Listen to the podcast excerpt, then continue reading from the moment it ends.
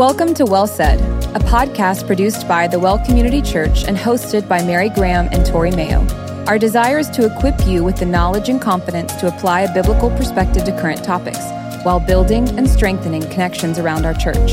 Join us as we explore how our faith intersects with the world around us.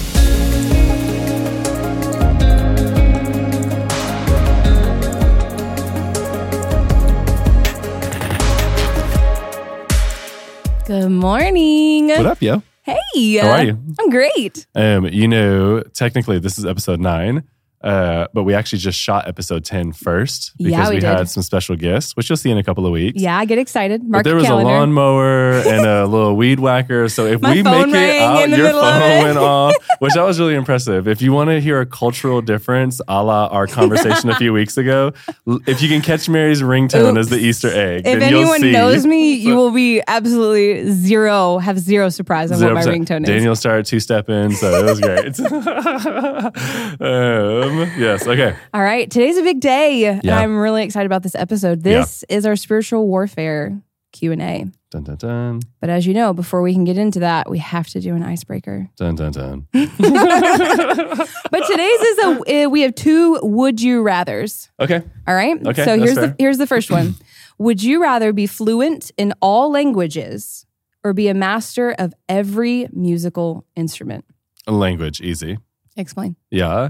Um, I would rather be able to talk to people than to be able to like uh entertain's not the right word because you can definitely serve through music. Mm-hmm. But I'm like, at some point, they're not going to be able to have some depth.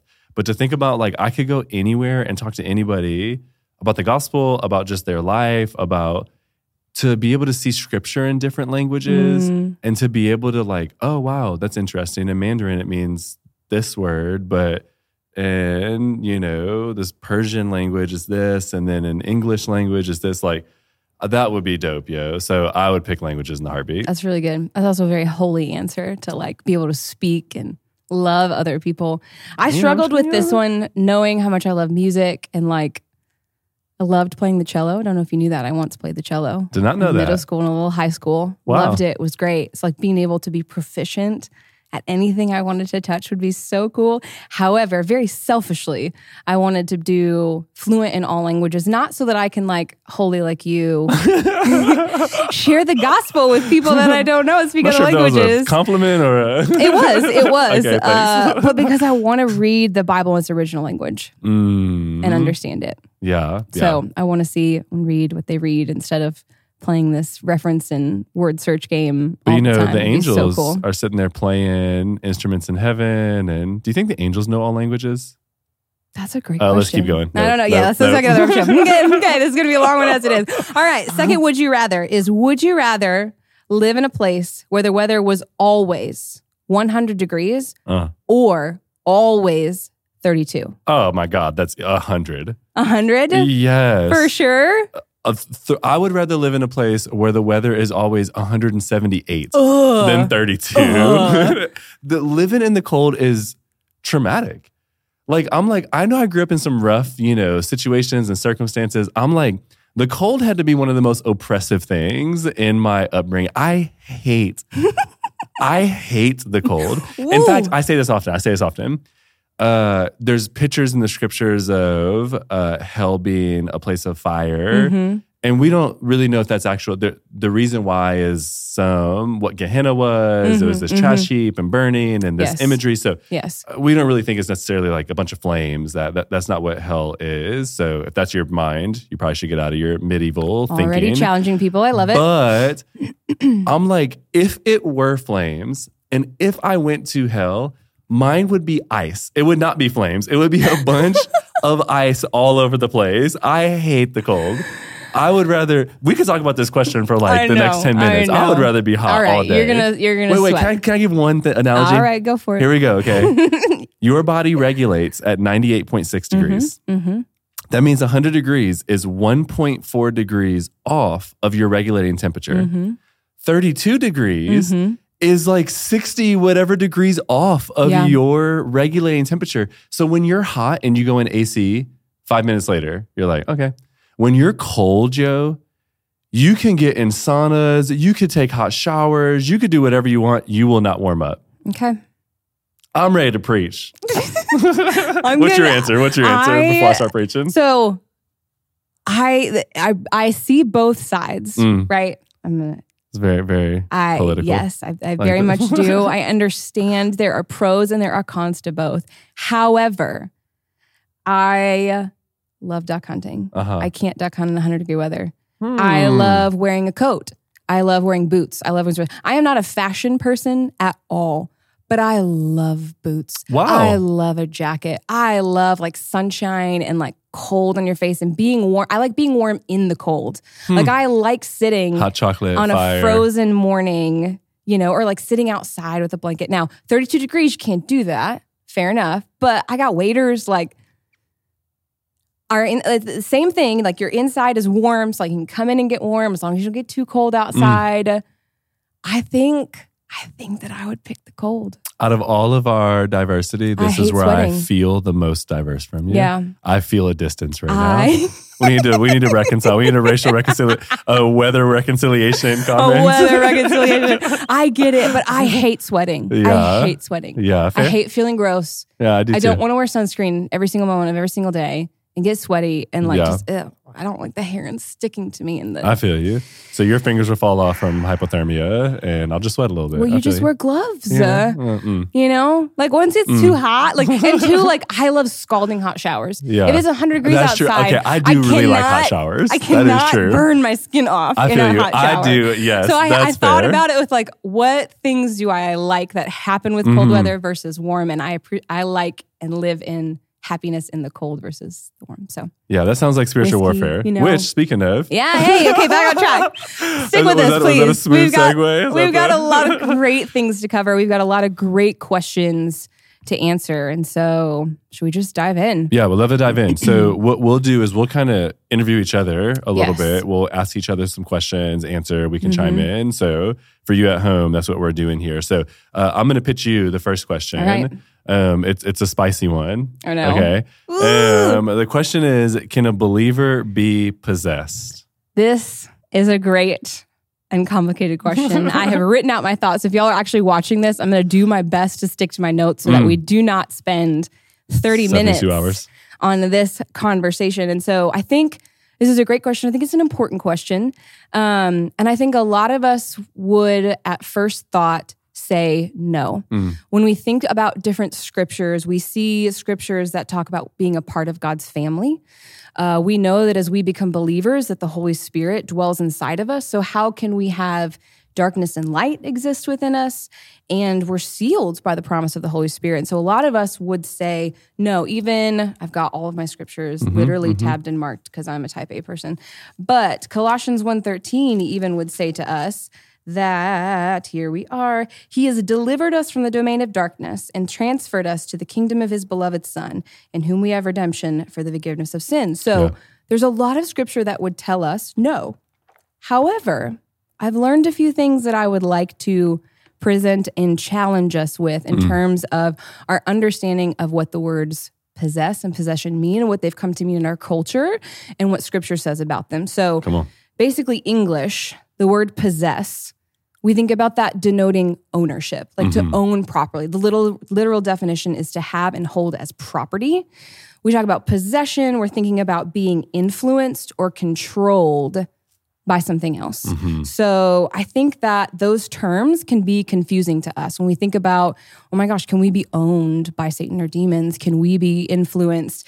And um, we talked about Michael Heiser in Unseen Realm. He also wrote a book called Demons and what the Bible really says about the powers of darkness. He's a really great kind of helpful thing to kind of get our thoughts going on actually starting with this word possession. He says mm. the word possession never even appears in the Bible in the passages where Jesus or the apostles cast evil spirits out of an individual. Mm-hmm. The expression demon possessed or demon possession does occur in some English translations of the Greek text, but there is never a Greek word for possession that stands behind it. Demon possession is always translated with a single Greek word and words for ownership or possession are absent in the original text. The expression he has a demon does appear in the Gospels, but the inverse, a demon has him, never occurs. So, 1st I mm-hmm, want to say mm-hmm. this is really important.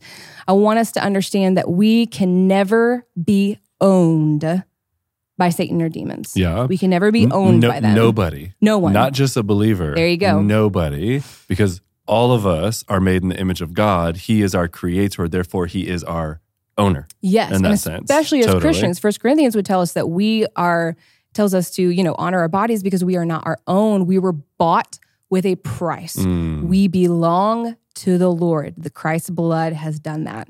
However, I would say that Scripture would tell us that we can be under a high degree of influence or control by demons and certainly oppressed by them. So I think mm-hmm. shifting our mm-hmm. language from this possess idea in ownership to understanding influence, control, even and oppression mm-hmm. are helpful. So let's talk about that. There's Mm-hmm. Come on, a you're couple giving of us some passages. scholarship right now, girl. Come on, this I is good. spent some work on This this. is good. People asking these difficult questions. I want to come with the scriptures, mm, This right? is This is the truth. Yeah, I yeah. don't have anything to offer than what I've learned from God. So, 1 Timothy 4 1 tells us now the Spirit expressly says that in later times some will depart from the faith. That means people who have known, these are talking about Christians, will depart from the faith, devoting themselves to deceitful spirits and teaching of demons. Mm. Someone is under, that was a Christian, a high degree of influence, even maybe control by an evil spirit. Uh, 2 Timothy 2 23 through 26. Um, Timothy is being told to kind of gently rebuke some folks here. And so it says, um, The Lord's servant must not be quarrelsome, but kind to everyone, able to teach, patiently enduring evil, correcting his opponents with gentleness. God may perhaps grant them repentance, leading them to a knowledge of the truth. Pay attention here, that they may come to their senses and escape the snare of the devil after being captured by him Come on. right? Yep, yep, yep. So scripture does tell us people can be under a high influence, can even be captured and somewhat controlled. So a little bit overwhelming. Mhm, mhm. Um, we've got that. We've also got this term of oppression, which I think is a much helpful. That's really what we're fighting against because first Yeah. comes oppression and then it leads to this control and these things. And so scripture gives us a lot of warning about this. A lot of Mm. times it comes with suffering and persecution. We often read the first Peter passage where it talks about um, Roaring Satan lion, being the roaring prowling lion. yeah. And we often forget verse 9 in this. It's 5, 8, and 9. And 9 says, Resist him firm in your faith, knowing that the same kinds of suffering Mm. Are be experienced by your brotherhood. So we know that Wow. Satan and demons bring to us suffering and persecution is a huge way of this. And so Mm-hmm. I think some of us right now are like, oh my gosh, what am I supposed to do? I'm terrified. I don't want to be controlled or Mm. influenced or oppressed, right? Let's use language that actually helps us denote what's happening. Yeah, yeah, yeah, Semantics yeah. are Words important. Words matter, totally. Words matter. And so we see scripture gives us warnings. Ephesians 4:27 says, "Give no opportunity to the devil." Yeah. Ways to do that. Man, don't play Stop with giving him footholds. Stop giving him foothold. Habitual sin. First Yes. John 3 8 says this. It says, Whoever makes a practice of sinning is of the devil. Mm. For the devil has been sinning from the beginning. The reason the Son of God appeared was to destroy the works of the devil. Mm. Habitual sin gives a foothold. Um, I think another one we talk about is um, thinking about sin and resisting in uh, Romans 6. Romans 6 6 tells us this We know that our old self was crucified with him in order that the body of sin might be brought to nothing, so that we may no longer be enslaved to sin. Yeah. Enslaved to sin. When we participate in sin, when we participate in habitual sin, we have an opportunity to be influenced, to be controlled. And so I mm. think the things that we need to do as a people is First Timothy told us to there will be some who fall away from the faith who are preaching that which is of demons. So we need to be mm-hmm. careful of false teaching. We need to be careful of temptation. And we need to stop sinful life patterns. So, so, so I think good. I stuck to my notes. I know that was like five minutes. No, but stop, girl. That was you could have went for another fifteen on that. For real, that was really good.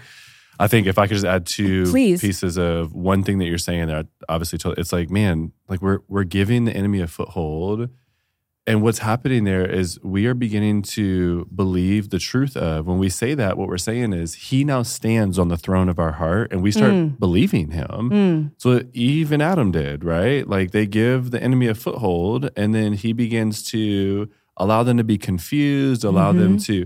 So, like, I felt that in my life as a believer, as a pastor, hmm. where if there are seasons of hardship, if I've really been wounded by somebody, and rather than wanting their blessing, their restoration, their I start wanting their destruction, hmm. their I want God to judge them and to give them what is due to them. I don't want him to treat me like that, but I want it for them. I'm like, who who who wants that? Mm-hmm. What type of being wants that? Does a Mm-hmm. What godly being want that? that? Yes. Or does a demonic being Mm. want that? Mm. They want that. Mhm. Zechariah 3 would show us that the accuser is there trying to shame Jeshua, and he's like, give him what he deserves Mhm. because that's what's going to happen to Satan. He's going to get what he deserves. And instead, God says, I'm going to give him what he does not deserve, give grace. So I felt it in my own life, like allowing the footholds. So who am I being influenced by? Am I thinking? Am I that's oppressive Yes. thinking. Yes. And I'm trying to create more oppression for others at that moment. Mm. So then you are as the devil sinning and being involved and there's, Right? and there's tons of more scriptures than what A I hundred did. If we start reading and again kind of shift that lens like we've talked about several times as we've talked about spiritual warfare and things like that, it'll it'll pop out. it will pop 100%. out to see. I think one more thing that I'll add to this is at times it's our own doing, at times it's the Lord's doing. Mm-hmm. That's That's really hard pill to for us to hear. I purposely left some of those out because I didn't know if we wanted to go there. and listen, and I think it's hard for us to hear because we so desire comfort. And I say this all the time, rightly so. Where we are going, there will be no more Correct. tears. But in 2 Corinthians chapter 12, verse 7, Paul says, So to keep me from becoming conceited Yes. because of the surpassing greatness of the revelation. I've seen so many things. yes. I would be tempted to start thinking, I'm that guy. I'm Himothy, right? like a thorn was given to me in the flesh. Yeah. What type of thorn, Paul? Mm. A messenger of Satan to harass me, Yes. to keep me from becoming conceited. Three times I asked the Lord about this, that it should leave me. Like, okay, what's ha- it should leave me? It, hmm This is a, a messenger of Satan, a, a, a, a, a, demon Yes. is what we're saying here, Yes. right? But he said to me, Hey, my grace is sufficient. I'm actually made really powerful in your weakness. So Paul's like, All right, cool. I- I'll boast in this. And I guess just lives under this oppression Mhm. to keep him from becoming conceited. And in Paul's mind, he's like, better for me to be momentarily wounded Mhm. than for me to fall away from the faith Yes. and to begin to actually serve these demons and to begin to not see the revelations of the Lord and to not serve the Lord. So it's like that's a whole other minefield. And obviously, we can get into God's goodness Yeah. and all of that. Yeah. And there's a lot that I know can create question. But I think your distinction there is really key. Mhm. Paul was not possessed No. He was fully under, he is writing right now, we believe, under the literal influence of the Holy Spirit. And Yes. yet, having this messenger that is afflicting him at the same time to maintain humility. And it's like, gosh, what master do you want to serve? Mm-hmm. Sometimes the Lord will even allow for evil to then accomplish his good, Joseph in prison for the saving of many. Yes. Paul's seeing it like this, right? And so, yeah, I- Yeah. all, all of that. Okay. Okay. Sweet. That was question one. Let's keep going. Woo! okay. Rolling, let, let- rolling, let me throw you another question here. Okay. Um, we just talked about sin, right? Mhm. And we just talked about oppression and giving Satan a foothold and all this stuff. So I think this next question is kind of a tailing off of Okay. that one a little bit. But how, how is my resistance to sin tied to spiritual warfare or demonic warfare? Yeah. You kind of just touched on this. Dive in a little bit Yeah, deeper. such a great question. I want to start with James 4 7, which says, Submit yourselves therefore to God, resist the devil, and he will flee from you. Mhm. So I think that really touches on this idea of resisting sin. Like there is a need for us to know the truth and to push back from it. I think, you know, you mentioned Adam and Eve. They did not resist Mm, what Satan put in front of them. that's good. They did not resist the questions. Um, That's they good. fell into sin because they were received, re- deceived, and were unable to resist. Mhm. Uh, Jesus in the wilderness, same questions, same struggle, same influence. He did resist. Yeah. And how did he answer those questions of the devil, the influence, the desire to be controlled? How did he answer that? The Lord rebuke you. I'm about to quote some scripture. Scripture and Right. truth, the literal words of the Lord. And not even just that. I think sometimes we know the truth, but we don't rest in the character of God. And Wow. that's really the best way I think that we resist is the more we get to know God, we rest in his character because we can't believe what this word says if we don't trust who is saying it. Mm. So knowing that, and I think um, oftentimes we we kind of toe this line between flesh and between temptation. And while a lot of times sinful impulses can come from the flesh, I think you know Jesus warns us pretty strongly about temptation and resisting in terms of being controlled in spiritual warfare. In Matthew 18, 7 through mm-hmm. 9, he says, Woe to the world for temptations to sin. For it is necessary, is kind of what you talked about, that it does come, that temptations come, but woe to the one by whom the temptation comes. And if your hand or your foot causes you to sin, cut it Yeah, off. yeah. Throw it away. It is better for you to enter life crippled or lame than with two hands or two feet to be thrown into the eternal fire. And if your eye causes you to sin, tear it out and throw it away. It is better for you to enter with one eye than with two eyes to be thrown into the fire of hell. It is not something to play around with. Mm. Our resistance to sin is directly tied to demonic warfare. So good. That's so good. Yeah. Anything's um, you want to add to that or you want to keep going? That's really good. All right. I have a question for you then. Okay. All right. This idea of spiritual headship. One of the questions was, why does it matter for us to be a part of the local body? So someone kind of Hmm. asked a question about, like, hey, you know, being excommunicated and how that affects all of this. It was a very lengthy question, but Mhm. basically, big themes spiritual headship, excommunication. Why does it even matter that we're Mm. part of a body? Gosh. Have fun with that one. Uh, I, well, I wish I had 45 minutes. So this might be a future. Um, local church membership is so unbelievably significant. And we are so malnourished to the Mm. thought as to why that matters. Mm.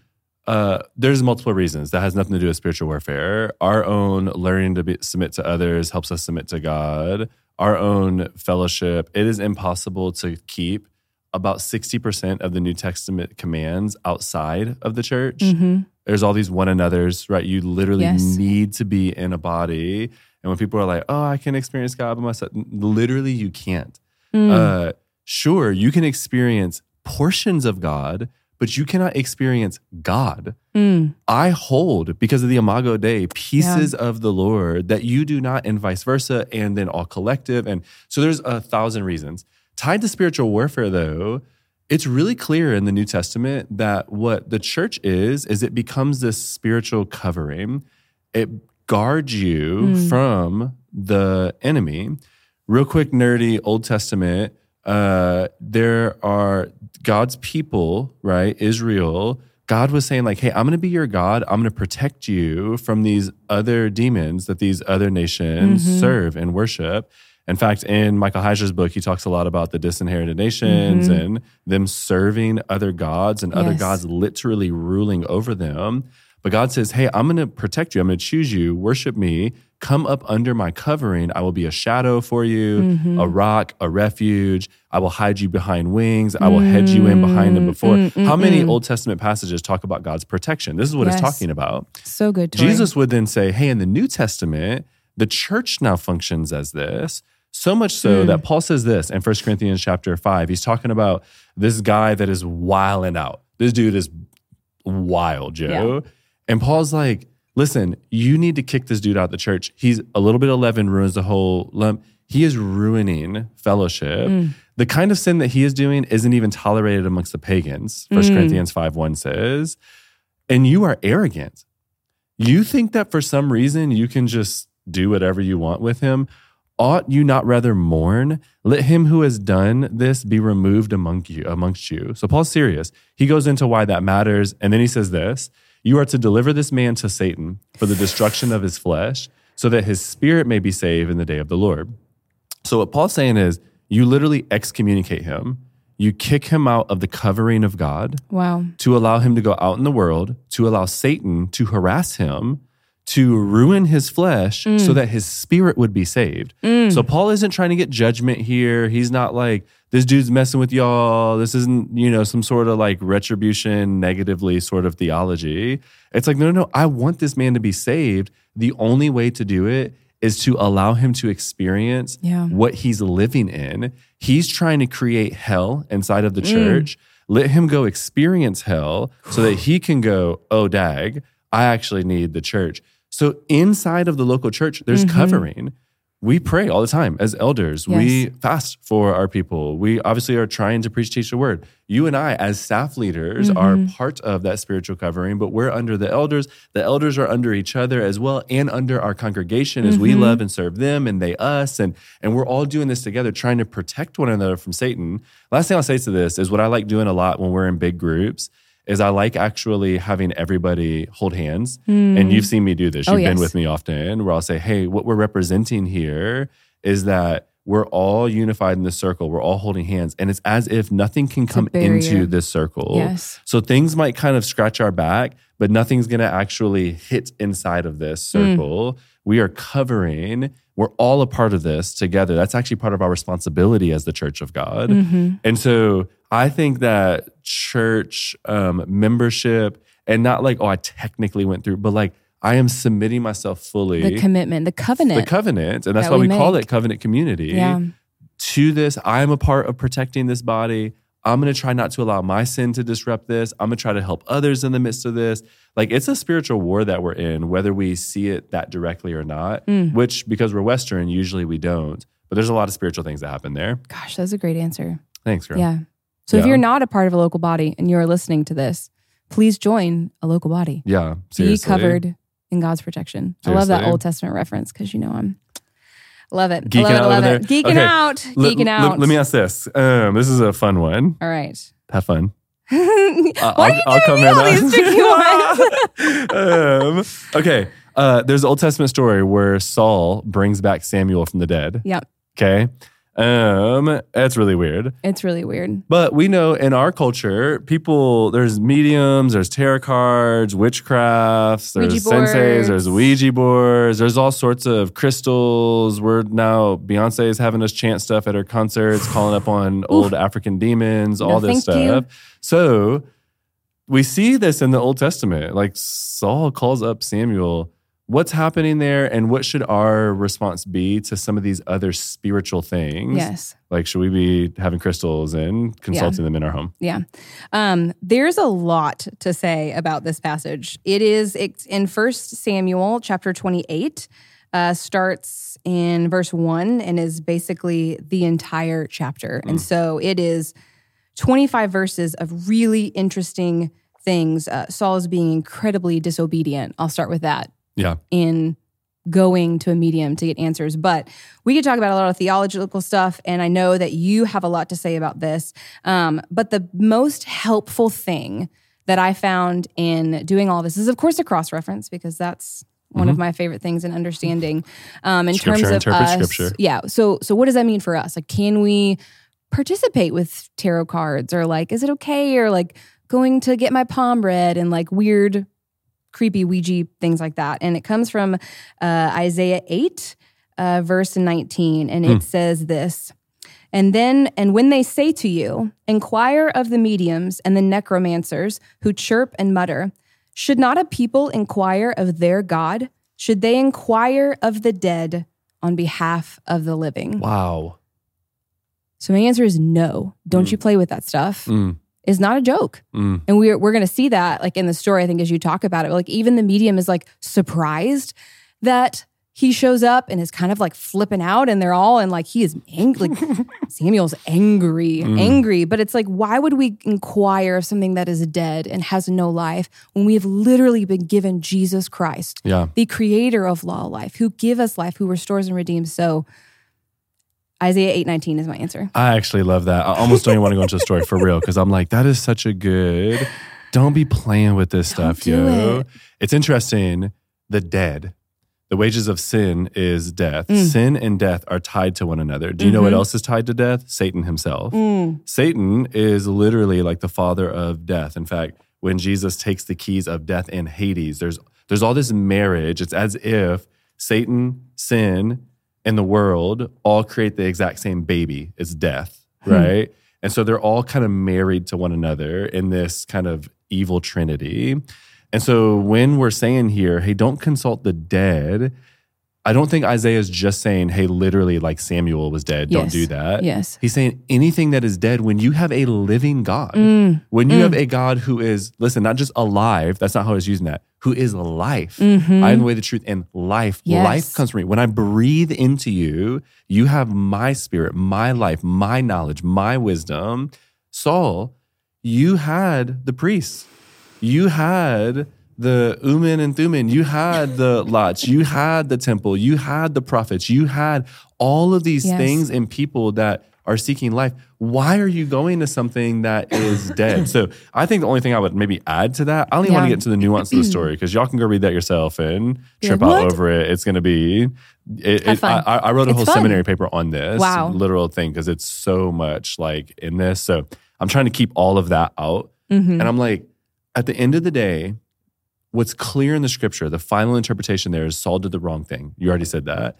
And the reason why is because even somebody godly Mm. like Samuel, Yes. who was a man of God, Yes. in fact, God's voice was absent that day to everyone but Samuel when he first came Oh, onto the so scene. So good. So I think what Saul is trying to do is actually maybe even perhaps, we don't know his heart, but perhaps it could even be good motives. Yeah. Hey, Samuel had the word of God. I don't know what to do. Let me seek this. Yeah. There's a part where he like falls down to like worship Samuel. and he's like, what are you like doing? all he has left Yeah, of the Lord. Totally. Totally. It's wild. And so, really, what's happening here is Saul doesn't know how to seek God himself, so he needs somebody else Mm. who's dead to seek God for him. Mm. Why would you do that when you have a resurrected Lord? Yes. When you have a spirit inside of you who, if you are a believer, is the spirit of the living God, Mhm. is one of his names. And literally, like, so I- Jesus fully is not agree dead. with you. He's alive. Exactly. Don't go to the dead. Exactly. Go to the literal life. Yeah. And if you're going to the dead, you're going to get dead truth. You will Mm, get partial that. truth, half truth, untrue truth, right? You're not going to get full truth. And even Samuel, even Mm. Samuel is like, why are you consulting me? Yeah. Um, I don't have to, I can't offer you still, even while my body is in Sheol, which is a whole other conversation. He's not in hell. But while my body is in Sheol, I still am not, I'm not the Lord. I can't give you what you're looking for. Yeah. And because you did all this, you're about to be cursed. So this is on you, bro. He literally tells him he's going to die. Yes. Like, hey, like this is going to cause your death. He went to the dead to get an answer and he Ooh, died. And that's going to He cause your died. death. Because I mean, Saul mm. literally, it that, that whole passage starts with Saul killed the mediums and the necromancers Which already. hold on, yo, hold on. that's the Don't law. we do that? Don't we do that though? Ooh. Don't we do that? Yes. Like I want to like blaze Saul, but it's like no. We do that. I do the same dang thing. we we and it will create my death if yes. I'm not careful. And that's exactly what happens. don't be to messing him. with that, y'all. For Please real. don't. I'm being serious. Don't mess with that. Yeah. Yeah. Yeah. Okay. Okay. Um. Sorry, I'm I'm way off now. no, you're good. Um. Okay. l- let me ask another one. The disciples try to drive out this demon, right? I feel like I'm asking you a lot at first. So sorry. It's all right. It's all right. Um, and they can't in one of the gospel stories. And Jesus says, Hey, this can only be drawn out by prayer. prayers, let me cast out by Yeah. prayer. Uh, why couldn't they do it? What was happening there? Uh, man, these are good questions. Oh, this one is so hard. Yeah. I'm just going to start with that. Like, I've spent more time, obviously, we got these questions ahead of time. We prepared. I spent more time trying to figure out this than all of the other questions. Mm-hmm. So I'm going to preface with that. Which, real quick, I actually really love this. Uh, we prepared, but Mary and I often don't know what we're answering, and uh, so I kind of like that. Like, I'm like, Mm-hmm. Gosh, no some of these things you're saying are so phenomenal. so there's a lot of preparation, but also a lot of like Yeah, real yeah. interaction, which I just really like. Yeah. So a couple of just to give, I think to answer this question, we're going to need to get some understanding of basically the story a little bit more. Yeah, yeah. So this story is found in three of the four gospels. So Matthew, Mark, and Luke. Interestingly enough, I learned as I was studying that John's gospel has absolutely no stories of demons.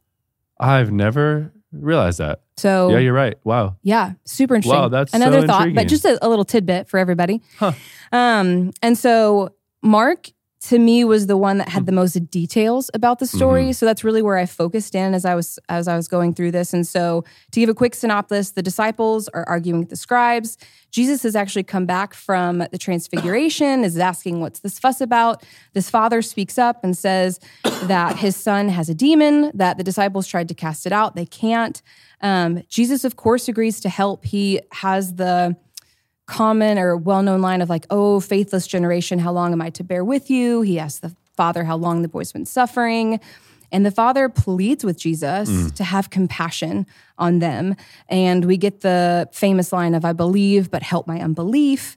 Um, Jesus commands the spirit out, takes the boy by the hand, lifts him up. Disciples ask why they can't do it. And Jesus says, cannot be driven out by anything but prayer. There's a lot of complicated things. So this is somewhat difficult. Um, Matthew 10 1 tells us that when the disciples went out two by two, that they actually were given authority over demons to cast them out. Mm-hmm. So there's a difficulty here. So as I'm trying to answer this question, I want to preface first by saying I don't know the answer. Yeah. I do not know the answer. Yeah. But I think that the search is worthy of worship and worthy of trying to figure out. Mm. And so here are some of my thoughts. Sure. Yeah. I'm going to stick to my notes. Thanks for being patient with me, guys. That's good. Um, at face value, if we just we're just reading it at face value, the unclean spirit is described as deaf and mute. Hmm. So could it be that it just couldn't hear the disciples? Was hmm. it actually literally deaf hmm. hmm. to what was going on around? Maybe the authority and the empowerment from them being sent on mission was temporary. We hmm. know that in Acts, they're actually indwelt with the Holy Spirit. Was there a limitation? Of course, that doesn't really answer all the questions because Matthew 10 1, and every time before they go, it says that they were given power. So I don't think that that's the best answer, mm-hmm, mm-hmm. but face value, there's a thought. Uh, if we look at verse 29, which is the one that talks about, it literally says, This kind cannot be driven out by anything but prayer. When we look at um, this, Jesus is specifically, um, it references, well, let me start there. It references Luke 11, 23 through, or 24 through 26, and it says this 11, 11, 11. Uh, when the unclean spirit has gone out of a person, it passes through waterless places seeking rest. And finding none, it says, I will return to my house from which I came. Mm-hmm. And when it comes, it finds the house swept and put in order. Then it goes and brings seven other spirits, more evil than itself, and they enter and dwell there. And the last state of that person is worse than the 1st uh-huh, uh-huh. So, okay, another thought. What if, I mean, Jesus specifically, when he commands a spirit out, says, deaf and mute spirit, leave and never enter him again. Mm maybe the disciples wouldn't have known to say never enter him again because it was that kind of spirit. Hmm. Maybe they never encountered that one before. I've never heard that. That's interesting. So yeah, yeah, yeah. maybe it would have caused more harm to the boy. And so Jesus didn't allow them to cast it out so that he could save the boy from further harm. Don't know. Mm-hmm. Also seems a little bit wishy washy. Mm-hmm. Um, no, now, here's where I got a little bit deeper into things. Yeah. So, verse 29, if we look at references for prayer, um, the examples that come up are of literal death to life. Hmm. So, stories where someone had died and was then raised again to life. So, it actually mentions Elijah raising the widow's son in First Kings. Okay. It references Peter raising Tabitha in mm-hmm. Acts 9. Mm-hmm.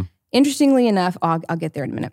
What if so it talks about um, in uh, that the boy actually looked like so it says and after crying out and convulsing him terribly it came out and the boy was like a corpse hmm.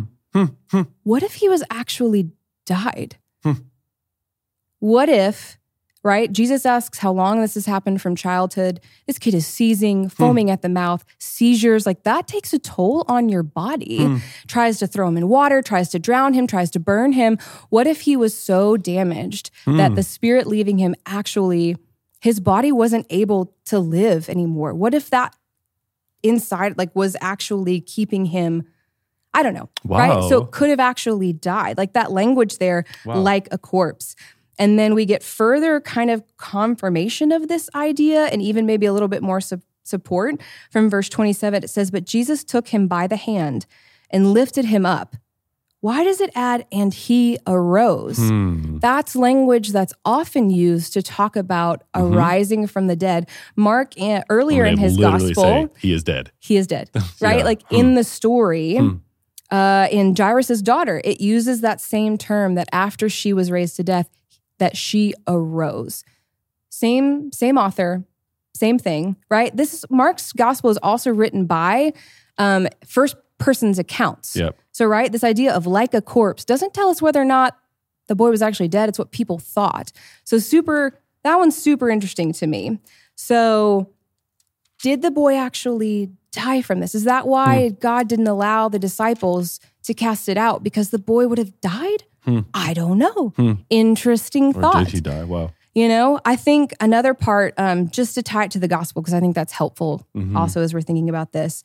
Um, every time the story is in the gospels, it comes after the transfiguration, Hmm. which is interesting because Elijah's there and so is Peter, Mm-hmm. which are both the references to the story. Mm, Both of them raise people from the dead. Interesting. Well, that's interesting. Uh, this also comes right before Hmm. in everyone, before Jesus tells of his own death Hmm. coming. And then the disciples argue who is the greatest. So are we seeing this gospel that Jesus is the help? The passage about uh, him arising references um, Isaiah 41 13, which talks about uh, 41 13. For I, the Lord, your hand, hold your right hand. He lifted the boy with his right hand and says, um, I am the Lord who helps you, declares the Lord. Your Redeemer is the Holy One of Israel. Are we trying to see this bigger picture, even that this is trying to tell us a story of like, although we have authority and power, Jesus is still the greatest, right? That he's still the ultimate one who would come. Other references to death, which I think are really interesting. In uh, verse 18, sorry, I'm nerding out, but I'm really loving is this. so and it caused me to worship, and I just, I want to share I'm it. sitting here, yeah, I want yeah. to share it. Uh, verse 18 says, And whenever it seizes him, it throws him down, and he foams and grinds his teeth. That grinds his teeth is translated elsewhere as gnashing Hmm. of teeth. Weeping and gnashing teeth. Wow. Which, what is that? Yeah. I've talked a while. Tell, tell me a little about where you see that in scripture, that phrase, gnashing yeah, when teeth. people are in hell, okay. dead. Yeah. Literally death. So Yes. this boy is experiencing death. Mm. Interesting. Hmm. It's this separation, this death separation for God. We hear this, oh, faithless generation, how long am I to be with you? That's language often used in the Old Testament when Israel is Wow. Fighting with sin. How long have I told you this, right? You can think of like when Moses goes up on the mountain, like, how long am I to do this? How long am I to Hmm. bear with you? How long, how long, how long? And so that's interesting. Interesting, interesting. Struggle to follow God's demands causes us to sin, causes us to be a part of the gnashing of teeth, a place where it's bad. Then it talks about this is the great. This this to me is just uh, such a piece of worship for this passage. The father comes to him, kneels. This is his only child, and says that if you can do anything, have compassion. Every time in Scripture, God and Jesus are moved by compassion for his people. Ultimately, that's why Jesus came to us, for God sent his only son, right? Mm-hmm. That whole thing. So that's that's interesting. Um, he's moved by his covenantal one, and it says, if you can, all things are possible for the hmm. one who believes. So we who are dead, who will mm-hmm. be sentenced to the gnashing of teeth that we've been born with, literally the father responds, he says, I, I believe it helped my unbelief. Isn't that us all? God's not mm-hmm. requiring our mm-hmm. perfection in this, our commitment to be perfect. He wants us to literally cry out confession and belief that saves us. But the father wasn't perfect. He's like, help my unbelief. Mm-hmm. And so Jesus meets us in our imperfection, where we are dead, to bring us to life, to literally take us by the hand, to lift us up and to arise. I just, I think that Wow. there's so much more there as a picture of Christ's ultimate authority, right? Like this points to the bigger story of the gospel. Death can only be driven out by prayer. Our confession, our belief is what saves us. Um, Jesus cries out, literally a prayer. I commit myself to you. I hmm. commit my life into your hands. Like our ultimate help and savior is Jesus Christ. And so I don't know that I'm correct, but I think that the boy was actually dead. And hmm. Jesus literally raised him to life. Hmm. And it's pointing to a bigger story about us also getting the opportunity to be raised to life in our own imperfection. He is our ultimate savior. So I don't know. Those are some nuggets. Let me let me uh let me just ask this. Just so random. Where did you get all? Oh, I'll be for real. Where did you like? Are you pulling commentaries? Are you just No, like looking at stuff? I didn't read a single commentary for this. Yeah, Mary, this is okay. I knew you didn't read any commentaries. That's why I'm asking because I've had to preach this passage and I have all these question marks in my Bible. Do you? Even things like, but Jesus didn't pray here. He's like, this is going to be But and then every other like, time he raises somebody from the dead, he does. Yeah. So do we just not know? Again, this is a first person account. Sure. But if this, if the word is deeper, if this, if, you know, then Jesus immediately tells about his death and resurrection. That's Yeah. literally the next verse. Yes. And uh, to your point, you just said it happens right after the transfiguration. And Mark is actually doing a really thematic thing throughout Mm-hmm. his uh, gospel. That's profound, girl. I, I want to take a minute to publicly honor you. I'm being Some for of those last thoughts got No, a little bit jointed no, it as I was trying to, but I'm Yeah, still yeah, learning. I'm still trying to figure Listen, out how receive, it all receive fits blessing, okay, girl. Stop, stop. talking. Stop. Listen, that was profound. Like that's so so so good, and I want to honor you really specifically for two reasons. One, because I can tell you actually dove into this, and that that takes a ton of work. I have to write sermons every week. I know how long that took, so that's just a blessing to our people. But also, I want to honor you because I think that I mean I've never read that in a commentary. Like I'm reading these Hmm. people who are super.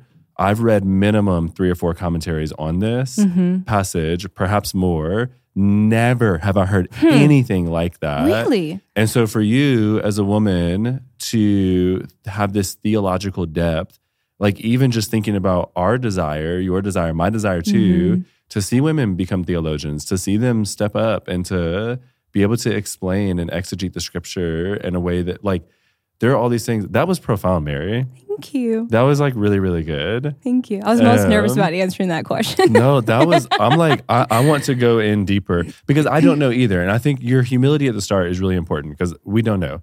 And you're like, hey, I don't know, but I think maybe this is what's happening. For right now, And that's where I've landed. What an interesting and beautiful way to worship with what understanding I have right now. Totally. And it's like, man, I don't know either, but that, that at least makes me have a bunch of nuggets to go back and to like meditate on. And I do think too, like one of the things that's not mentioned here, uh, even in any of our questions, is even just this idea of deliverance. Mm. It's like, gosh, okay, so like we're supposed to be casting out demons. It's like, y- yes, actually. Mm. That's literally throughout the Gospels and post Gospels and into the book of Acts and into the epistles. And so it's like, yeah. And I don't want to get way too in the weeds about, there's some books that I've read, there's some things to talk about, but often it is this humility with Christ in prayer. Mm. Actually, as elders, we will do that often where we will lay hands on people, Mm-hmm. pray for them for their physical healing, yes, but even their spiritual healing, their deliverance, to cast out these these things that are oppressing, that are like that is really clear throughout the scriptures that our words matter, there's authority, our actions matter, we give allegiance to, Mm-hmm. Yes. and we give the ability to be influenced by based on our actions. And there are times we need to cast out their different things. And so deliverance questions aren't really scattered throughout this, but I'm like, no, that is a piece of actually Yeah. spiritual warfare. How you do that, I think sometimes people, in the same way that people can take the Bible and just start teaching Mm-hmm. and they're saying false things and they're arrogant with it because they don't know how to do this. Yes. I think we could do that with something like deliverance. I think we do that with something like prayer, even, Yeah. right? Yeah. But I think it matters. But I just, that was so good, girl. Thank you. That was like really, really good. Thanks. Shoot. Um, let, let me ask, we have just a couple more questions real quick. Okay. Let- let me ask you one more. Mm-hmm. Okay. Um, how, how do you talk to people that differ from you when thinking about spiritual warfare? Mm. Maybe y'all have different perspectives. For one person, everything is Satan. For the next person, nothing is Satan. For one person, how, how do you actually talk to people? This is maybe more of a relational question here. Yeah, yeah. I think this is so good. And I think that um, not to oversimplify it, but also to somewhat simplify it, um, we don't always all agree about everything we believe. Mhm. And so there's an importance to that. There is a grace to understanding that we're all growing. Like, I'm going to grow from now until forever. All of eternity, we're still going to be learning about the Lord. Mhm. And so I think to approach people with grace, that they're in their own place in their walk with Jesus, is a great place of heart posture to start. Um, I think Proverbs 17 or 27 17, iron sharpens iron and one man sharpens another. I don't think we should be afraid. Mm. I think we need to be, I think truth is truth. Let's start with that. If someone is wiling about speaking something that isn't true from the Bible, we need to gently and kindly rebuke them. We talked about that in the first Timothy passage. We need to like false teaching. We we need to be very firm on that. However, there is value in things like when we have a conversation and we're trying to figure out what a passage means and we both have things to glean, that's iron sharpening iron. Sometimes that creates sparks. Mm. We got to be okay with a little friction mm-hmm. um, and trying to grow into understanding, but have love and kindness in a pursuit of truth together. Mm. Not to see someone as an enemy if they don't understand something the same way as you, but an opportunity to grow. Yeah, yeah. And so I think too, like, fighting for unity is so important. We see mm. that all the time. And the gospel is of first importance. Yeah. So if we're getting too in the weeds of like, if you feel really sh- differently about the passage that I just came up with an answer and you strongly disagree with my answer, thank you. Mm. Like, that's great. I would love to learn more. I would love to know more, but it's like the gospel is of f- first importance. If we're not applying that to what we're learning, if not, we're applying that to what we're doing, then like that's not really helpful. And, and, and honestly, I think the most powerful thing we have to engage with spiritual warfare with one another is just the Great Commission. Yeah. Making disciples, believing, and so pursuing truth together is good. I don't know if you have anything to add, but that's really good. it's very similar to other things we mm. believe and are trying to understand. Um, in scripture, discipleship is important for this. We need to be in a safe place to have these conversations and to sharpen mm. one another with actual truth. I'm holding yeah. the Bible and shaking it, actual truth. That's good. That's yeah. good. Cool. All right. It's your turn. I've talked a lot. this is, I'm, I'm honestly worshiping you. I'm oh, like, good, I don't even want to answer any more questions. Uh, this is good. This is really fun. Okay, so what uh, is your thought on why spiritual warfare seems more obvious in other countries compared to America? Um, I forgot this question was next. uh, yeah, I um I think that it seems obvious because we are looking for the external signs versus the internal signs. Mm. If we look a little bit more at the internal signs, which we talked about more during the first part yes. of the spiritual warfare conversation, I'm like, is it more obvious? We over here worshiping money like nobody's business, and Christ made it really clear you cannot worship God and mammon. We're over here, all sorts of idolatry around our look mm-hmm. around our body types, around gender issues, around sexuality and sexual things, around um, abortion stuff, around racial stuff, around the way we treat the refugee, the way that we treat the widow, the way we treat the elder, the way that we submit to authority. Hello, the way that we mm. like, are we sure that it, if if Satan is in the business of, in the midst of sin, are we sure hmm. that it's more obvious here or there? Or might it be even more obvious here? Might it be that we're hmm. even more under, we're just looking for somebody climbing on the walls and that being how we're like, oh, that's demonic. Yeah, you're right. That is demonic.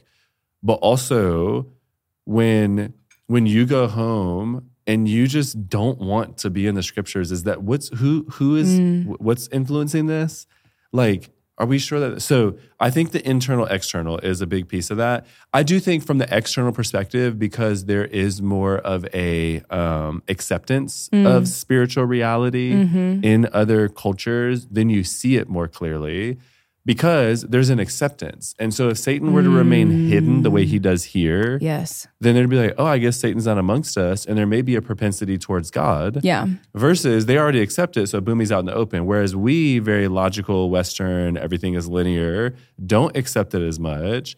When somebody is struggling with depression, we will only say that that is mm. uh, a, a, mental health, a chemical imbalance issue. Often, yeah.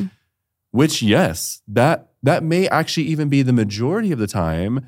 But also, I have, as somebody who has no chemical imbalance, uh, I don't think I didn't share the story about being cursed. Did I that one time? No, you missed that one. Yeah, yeah we left yeah. that one out, but that's yeah. a good one. I literally somebody walked past me and said a curse over me. Somebody said they just cursed you, and I fell into like a suicidal depression for like three days never having experienced that, never somebody laid hands on me, prayed for me, cast out, delivered, boom, I'm back to my normal self. I'm totally fine. Yeah. And I'm like, We just don't believe in that here. No, we don't. And so, because we don't, why would the enemy expose himself like that? Yeah. So that all of a sudden we're all attuned to you, what you and I have been talking about, Mm-hmm. and we're more spiritual as a result. No, if he can lull us to sleep, that is better. So they accept it. So he attacks more directly. We reject it. So he attacks more passively, tries to rock us to sleep. Both are forms of attack. It just depends on what you're looking for, internal versus external. Gosh, that's so good. Yeah. Would, would you would you add anything to that? I just, yeah, I just, I want to fully, like, I agree. I think we have been, we are more utterly deceived Mm, than we think we are. yeah. And I think you you really put the nail in the coffin on that one when you talked about how um, we don't accept. We don't accept this as true. We Mhm. don't accept it as real. And so he, it's like, I think about like water. See, I'm just like envisioning this like water, and we're like on the boat, rocking around, having a good time. Like, we've got no spiritual warfare. And there's like this like thing coming up at us, and it's like Uh, gonna Stranger Things, murder us or something. You know, right like there's just like just waiting, like they're Mhm. controlling the currents and they're driving us into like sirens almost like into Mm. rocks and all of these things that will destroy us. It's just like we don't see, Yeah. we don't accept. I think the acceptance piece is huge. So that's really good. All right. We have one more question. I think we're gonna we're gonna do one more question. All right. So I think this is a really good one. Um, Tory, you mentioned in your hometown having a certain vibe and kind of darkness um, feeling in the previous spiritual episode, Pushback Darkness. Um, and you said that you feel that. Uh, so the question is when you feel that, would you frequent that place or area more often in an effort to push back more darkness or less often for your own health? so when we start being, I guess this is a great question to like, when we start being aware of darkness and dark spaces and dark places, like, what do we do? You can use your hometown as Yeah. the example. Um, it depends. uh, I would say so. I think that there are times where we press right in because you have the spirit of the living God inside of you, and demons flee at His presence. Mhm. There is no power on in heaven or on earth or under the earth that even remotely matches to God. In fact, add up all of the powers that have ever existed, and they would not be more powerful than our God Mm. is. And so you now have that spirit. You not have these faults. You have that spirit Mhm. that is dwelling inside of you that owns you. To your point way earlier, He has purchased you. He is dwelling. You can go into those spaces. You can do warfare Yeah. there. The warfare is sharing the gospel, bringing people into the kingdom of light, Yes. helping them exit darkness. The more they do that, the more they live by His kingdom, His rules. Holiness comes, More reigns, spirit push back here, darkness. The more lights, thing. the less dark, right? And so, yes, sometimes you go into that.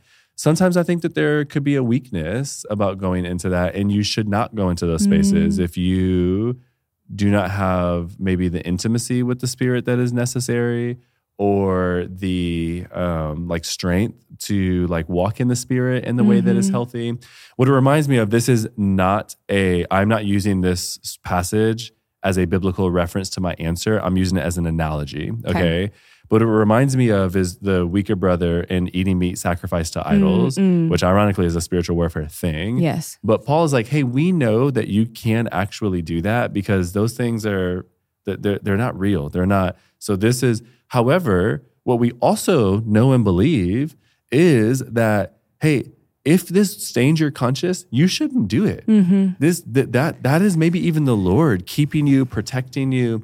So I think in a really similar vein, that's all I would answer there is like um, I feel very equipped to go into certain places of darkness. It does not scare me. I feel like I know the scriptures. I know what's happening. I can just push and push and push, knowing that it has no threat against me. Ultimately, Mm. might it? Might there be fear? Might there be oppression? Temptation, Even yeah. temptation. Yes, there. Yes might there be suffering? I know who's resurrecting this body. And so, yes. But there are other ones straight up that I can't. It goes as simple as to the movies that I watch, Mm. the shows that I watch. There are some shows that I watch that I know you can't watch. We just had this conversation yesterday. length. Our staff team went to Yeah. Loro for a little fun time.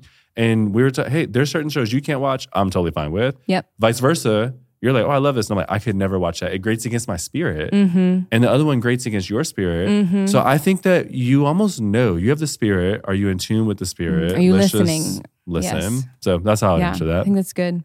Yeah. There's so many more questions, so many but things we, can't could talk about. mugs. But y'all have been patient with us. Let me let me do with us for this. this long. Um, I would love to instead of the okay, so now what? Mhm. Like, what do we do now? We've had two kind of application pieces. Yeah. Um, would you just pray over our people um, as the okay, so now what? Mm. And just pray over. Me? Not you? Yeah, you. Yeah.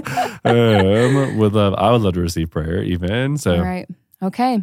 Well, then, yeah, let's pray together. If you're in your car, keep your eyes open, but join, join us. please do that. join us in prayer. Um, holy, holy God, um, I thank you that you are above all things, that you are separate, and that you are glorious, um, and that we will live in that light, that we can worship in that light, and that all of eternity will be spent basking in your glory and in your beauty and in your sufficiency and in your provision.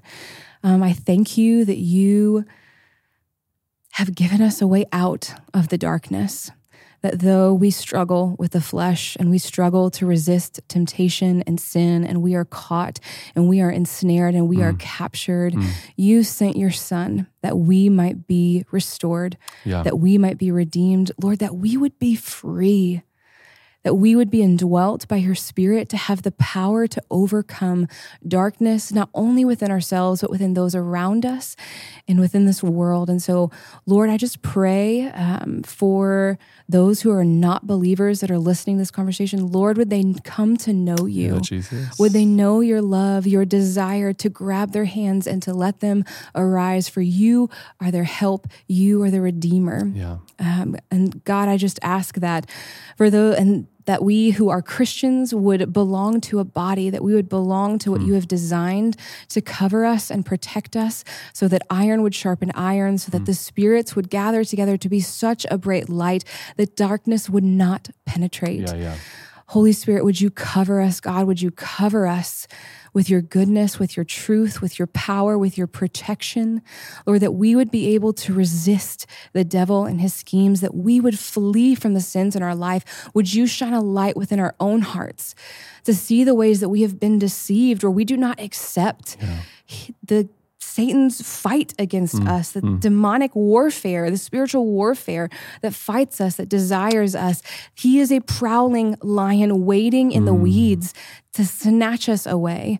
Lord, I thank you that we are owned by you, that we cannot be overcome, but Lord, we could be influenced. And so I pray against that. I pray that your truth Yeah. would be louder and would speak above all other things in our hearts. Holy Spirit, would we not be deaf to your um, urges within us, the things that you try to speak to us to tell us to stay away or to put up guardrails? Would we see boundaries and guidelines as important to our faith, as protection and as love from you? And so shine a light in us to lift guardrails, to lift and see areas that we shouldn't be touching in our lives. Would you reveal sin to us, any sins that are causing us to be um, influenced and potentially even controlled by things that we are enslaved to sin? Would you free us? Would you give us sight to see? Would you give us a heart of confession and a desire and the ability to walk in repentance that we would be your people? We are your beloved children made in your image. Help us to resist the devil and to be and to look more like you, to be clothed in your righteousness, to love one another, and to redeem the world alongside you. Yeah. Um, Jesus, we love you. We love you so much. We thank you that you are the one who made this possible, that you are our true Savior and Redeemer, and we declare you as Lord over our lives. Help us to walk in that. In your holy and precious name. Amen. Amen. Amen. Well said, friend. Well said. it's a pleasure to do this with you. Love y'all. Love y'all. Thanks for listening. If you enjoyed what you heard, like, subscribe, and share. For more information, visit our website at www.thewellaustin.com slash podcast.